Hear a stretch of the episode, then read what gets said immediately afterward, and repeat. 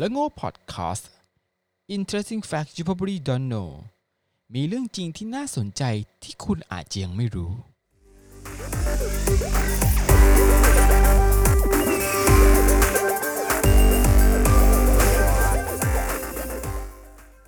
สวัสดีครับ พบกับเรื่องโง่พอดแคสต์นะครับ EP นี้เป็น EP ที่ 13 แล้วนะครับ เมื่อวันก่อนนะครับผมดูข่าวทางทีวีนะครับ ก็มีข่าวเกี่ยวกับ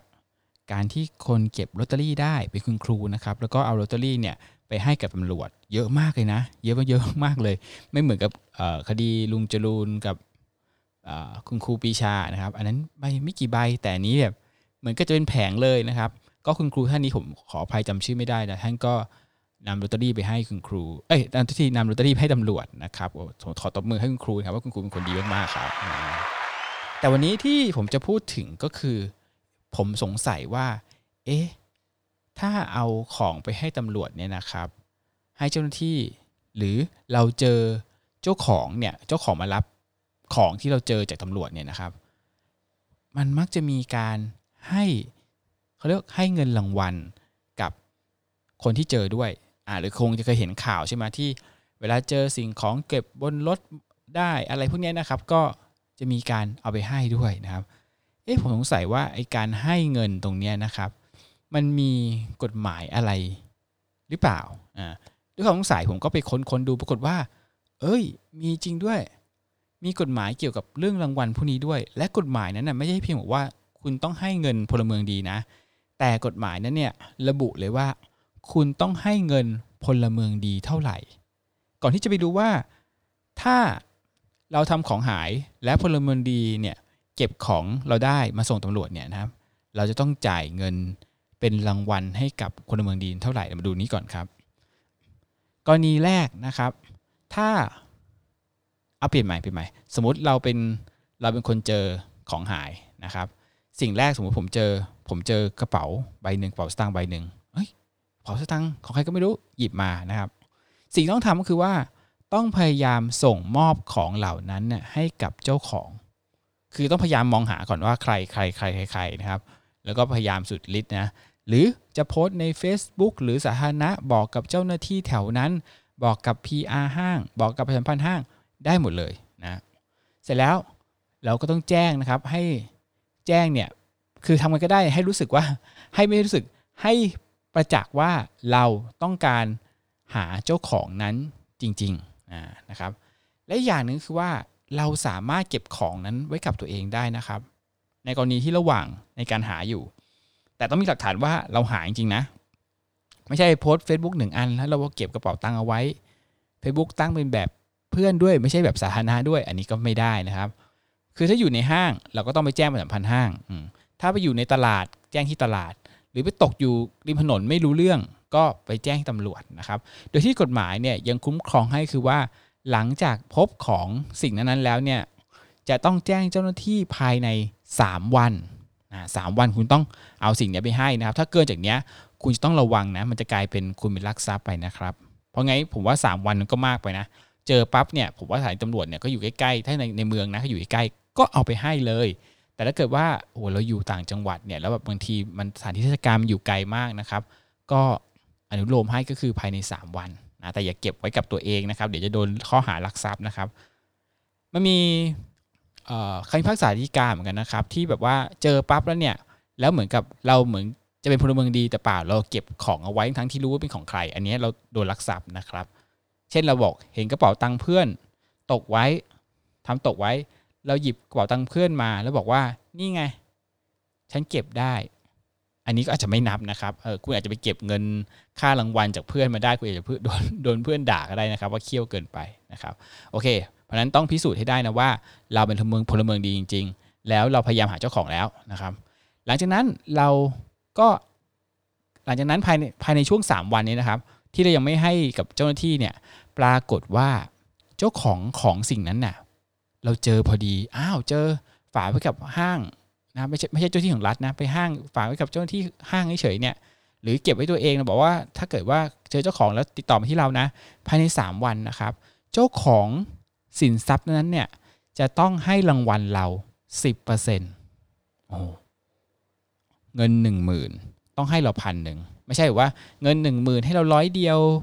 ถ่ายรูปอะไรไม่ได้นะ ตามกฎหมายแพ่งนะครับ แพ่งและพาณิชย์เนี่ยนะครับต้องให้เงินเรา 10% นะเขาเรียกว่าตามหน้าที่ที่กำหนดไว้ตามประมวลกฎหมายแพ่งและพาณิชย์มาตรา 1323ไปค้นได้ทำมาตรา 1323 ระบุไว้เลยว่า ถ้าเก็บของสิ่งของได้เนี่ยนะครับเจ้าของสินทรัพย์เนี่ยจะต้องให้รางวัล 10%ของมูลค่าของนั้นๆ ถ้าผมเปิดกระเป๋าเงินดูมีหมื่นหนึ่งรวมค่ากระเป๋ามูลค่ารวมหมื่นหนึ่งผมจะต้องได้เงินรางวัลจากเจ้าของนั้น 1,000 บาท แต่ กฎหมายก็ตั้งเพดานไว้ว่า ถ้าเกิดเงินที่เกิน 30,000 บาท ให้คิด 5%หมายความว่า 30,000 แรกเนี่ย 10%นะ สมมติมูลค่ากระเป๋าอยู่ที่ 40,000 บาท 30,000 แรก 10%ก็เท่ากับว่าได้เงินรางวัล 3,000 บาท ส่วนที่เกินนะครับ 30,000 ไปอีกหมื่นหนึ่งเนี่ยก็คิด 5%ก็เท่ากับว่าได้เงินรางวัลเท่าไหร่ครับ3เอ่อเดี๋ยวนะ5%ของหมื่นหนึ่งก็เท่ากับ50บาท ช่ไหมครับ อ่า ก็ได้เท่ากับเงินรางวัล เอ้ยไม่ใช่ห้าสิบาทห้าร้อยบาทโทษที ได้เท่ากับได้เงินรางวัลสามพันห้าร้อยบาทนะนี่คืออย่างนี้ เพราะนั้นถ้าสมมุติว่าเก็บลอตเตอรี่ได้ เพิ่มันถูกขึ้นมานะก็รางวัลก็คูณไป แต่ผมไม่รู้นะว่าระยะเวลาในการถูกเนี่ย คือมันนับจากมูลค่ากระดาษนะตอนนั้น 80 บาท หรือ มันนับจากมูลค่าที่ไปถูกรางวัลแล้ว อันนี้ต้องตีความมันเองนะครับ เพราะฉะนั้นตรงนี้ต้องเสียเงินนะให้กับให้กับคู่ที่เจอนะครับ แต่กฎหมายก็ต้องบอกไว้ว่า จะเสียมากกว่านี้ก็ได้นะ เช่นเขาเก็บเเงินเราได้สามหมื่นบาท ปกติให้เราแค่พันหนึ่งแต่เขาบอกว่าโอ้โหคุณเป็นคนดี ผมให้สักห้าพันก็ได้ ไม่ได้มีกำหนด แต่ให้น้อยกว่าได้ไหม ได้นะ ถ้ายินยอมกัน ถ้าทั้งสองฝ่ายยินยอมกันว่าโอเคอ่าฉันให้น้อยกว่าให้ 500 พอแล้วยินยอมนะได้ แต่ถ้าเกิดให้น้อยกว่าคนที่เป็นพลเมืองดีบอกว่าไม่ได้ ฉันเปิดกฎหมายแล้ว คุณต้องให้ตามเท่านี้สามารถไปฟ้องร้องได้อีกเออเพราะนั้นก็ต้องระวังนิดนึงครับ เจรจากันให้เรียบร้อยก่อนว่าเจอแล้วให้เท่าไหร่นะครับ นี่กรณีที่1นนะกรณีที่ภายใน 3 วันเนี่ยนะครับ เราจัดการด้วยกันเอง กรณีที่2นะครับ ถ้าเกิดว่า เราไปส่งมอบให้กับเจ้าหน้าที่ หน่วยงานต่างๆนะครับเจ้าที่หน่วยงานทางการเนี่ยนะครับ พบว่าแล้วมีพลเมืองพลเมืองดีส่งให้เจ้าหน้าที่ แล้วมีเจ้าของเนี่ยไปรับกับเจ้าหน้าที่ ตรงนี้เจ้าของสินทรัพย์นั้นจะต้องเสียเงินเพิ่มนะครับ โอเค สมมติของ 40,000 บาทเสียไปแล้ว3,500กับเรา และต้องเสียเงินค่าธรรมเนียมเพิ่มอีก 2.5%นะก็คือว่าคือเท่ากับว่าคนที่เป็นเจ้าของสินทรัพย์เนี่ยจะต้องเสียทั้ง ส่วนของเงินรางวัลให้กับพลเมืองดีด้วย และต้องเสียค่าเขาเรียกว่าค่าธรรมเนียมการฝากค่าธรรมเนียมการค้นหาเนี่ยให้กับเจ้าหน้าที่อีก 2.5%แต่ของเจ้าหน้าที่ดีหน่อยครับ ก็คือมันจะไม่เกิน 1,000 บาท คือคุณจะสินทรัพย์จะล้านเลยแล้วแต่เนี่ยนะครับเก็บ 2.5%เนี่ยยังไงก็ไม่เกิน 1,000 บาทอันนี้เป็นเหมือนกับค่าธรรมเนียมนะครับในการฝากของในการค้นหานะครับมันก็อาจจะมีค่าธรรมเนียมนิดหน่อยนะครับเพราะนั้นก็คนที่ทำของหายผมเองนะ ลืมของบ่อยนะคนที่ทำเงินหายอะไรเงี้ยนะครับ ดูกฎหมายข้อนี้ให้ดีๆ แต่ถ้าเกิดคุณทำของหายไป แล้วคุณไม่ได้พยายามติดตาม สมมติคุณทำโทรศัพท์มือถือไปหายไป คุณไม่ได้แจ้งความ คุณไม่ได้ติดตาม คุณไม่ได้ทำอะไรเลยทั้งสิ้น ไม่แจ้งเจ้าที่ทั้งสิ้น ครบหนึ่งปีปับ๊บสิ่งของนั้นๆเนี่ยจะตกเป็นของพลเมืองดีทันที กฎหมายระบุเลยนะ คือ ถ้าหาเจ้าของพบหนึ่งปี สินทรัพย์นั้นจะตกเป็นของพลเมืองดีทันทีเลย เพราะนั้นถ้าถึงบอกว่าอะไรหายต่างๆเนี่ยไม่ใช่เราโอเค เราบางคนบอกว่าโอ้ยไม่เชื่อมั่นเจ้าหน้าที่อะเจ้าที่คงไม่ตามให้หรอกเป็นคดีแบบโอ้ยมโนสาเล่และหูโทษคือแบบไม่ค่อยมีอะไรเนี่ยเดี๋ยวหายเนี่ยก็ต้องทำมันเองเพราะเจ้าที่ไม่ตามให้ไม่ได้นะครับ ไปแจ้งความก่อนนะ อย่างน้อยเราเราก็เหมือนกับกันไว้ส่วนหนึ่งว่าเราทำของหายแล้วก็พยายามติดตามแล้วนะครับ คราวนี้ผมเคยไปถามจากทางผู้ชาญนักกฎหมาย เอ๊ถ้าเกิดว่า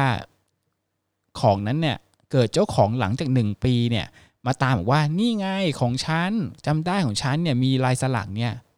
เขาคืนได้ไหมไม่ได้นะครับกฎหมายบอกแล้วว่า สิ่งนั้นก็จะเป็นของของพลเมืองดีเลยเพราะนั้นระวังให้ดีๆ นอกจากว่าพลเมืองดีว่า โอเค ฉันเป็นคนดีแล้วก็ฉันจะคืนให้คุณนะครับ อันนี้ก็เจ้ากันไป แต่นะครับแต่มันมีของยกเว้นเหมือนกัน เช่น วัตถุโบราณ วัตถุโบราณนะครับ วัตถุโบราณเหล่านี้ต่อให้เราเก็บได้ เจอได้นะครับ แล้วหาเจ้าของไม่พบ วัตถุโบราณนั้นจะต้องตกเป็นของแผ่นดินนะ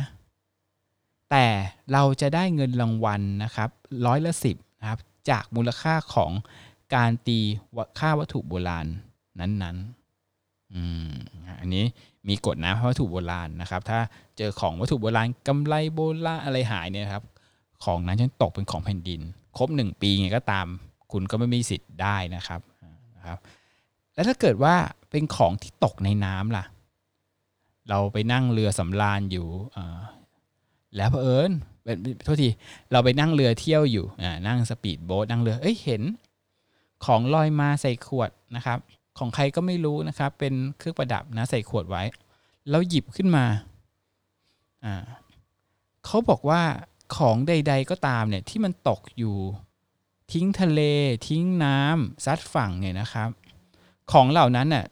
ถือซะว่าเจ้าของเนี่ยเหมือนกับไม่มีทางหาได้แล้วอะ่ะ เออมีงี้ด้วยแปลว่าของนั้นเรียกว่ามีเจตนาสละกรรมสิทธิ์แล้ว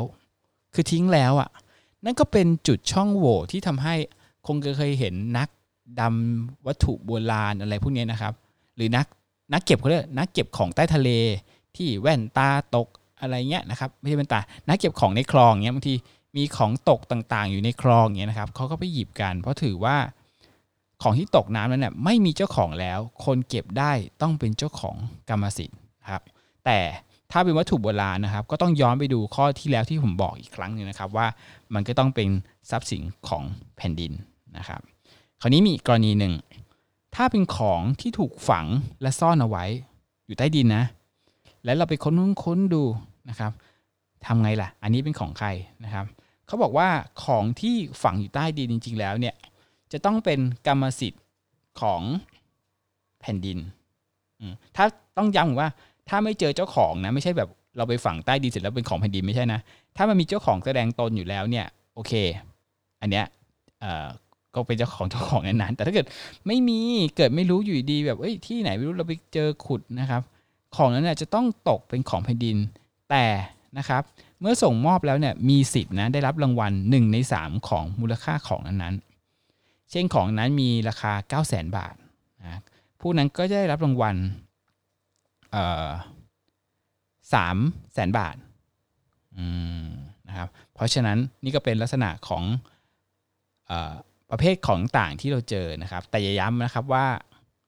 เราจะต้องพยายามส่งมอบให้กับเจ้าของ ไม่ใช่ขี้ตู่แบบเฮ้ยเราเจอ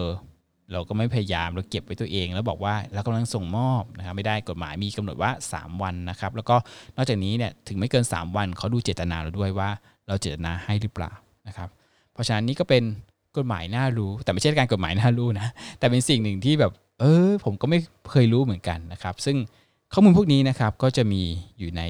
เพจของเลิกโง่นะครับ พิมพ์คำว่าเลิกโง่เข้าไปใน Facebook ก็น่าจะเจอนะครับ แล้วก็อยู่ในเลิกโง่พอดแคสต์นะครับ ผมก็จะสำหรับคนที่เกียดอ่านยาวๆ ก็สามารถมาฟังได้นะครับสำหรับ EP ที่ 13 นะครับ เก็บของหายได้ก็จบลงเท่านี้ครับ พบกับ กันครั้งหน้านะครับ สวัสดีครับ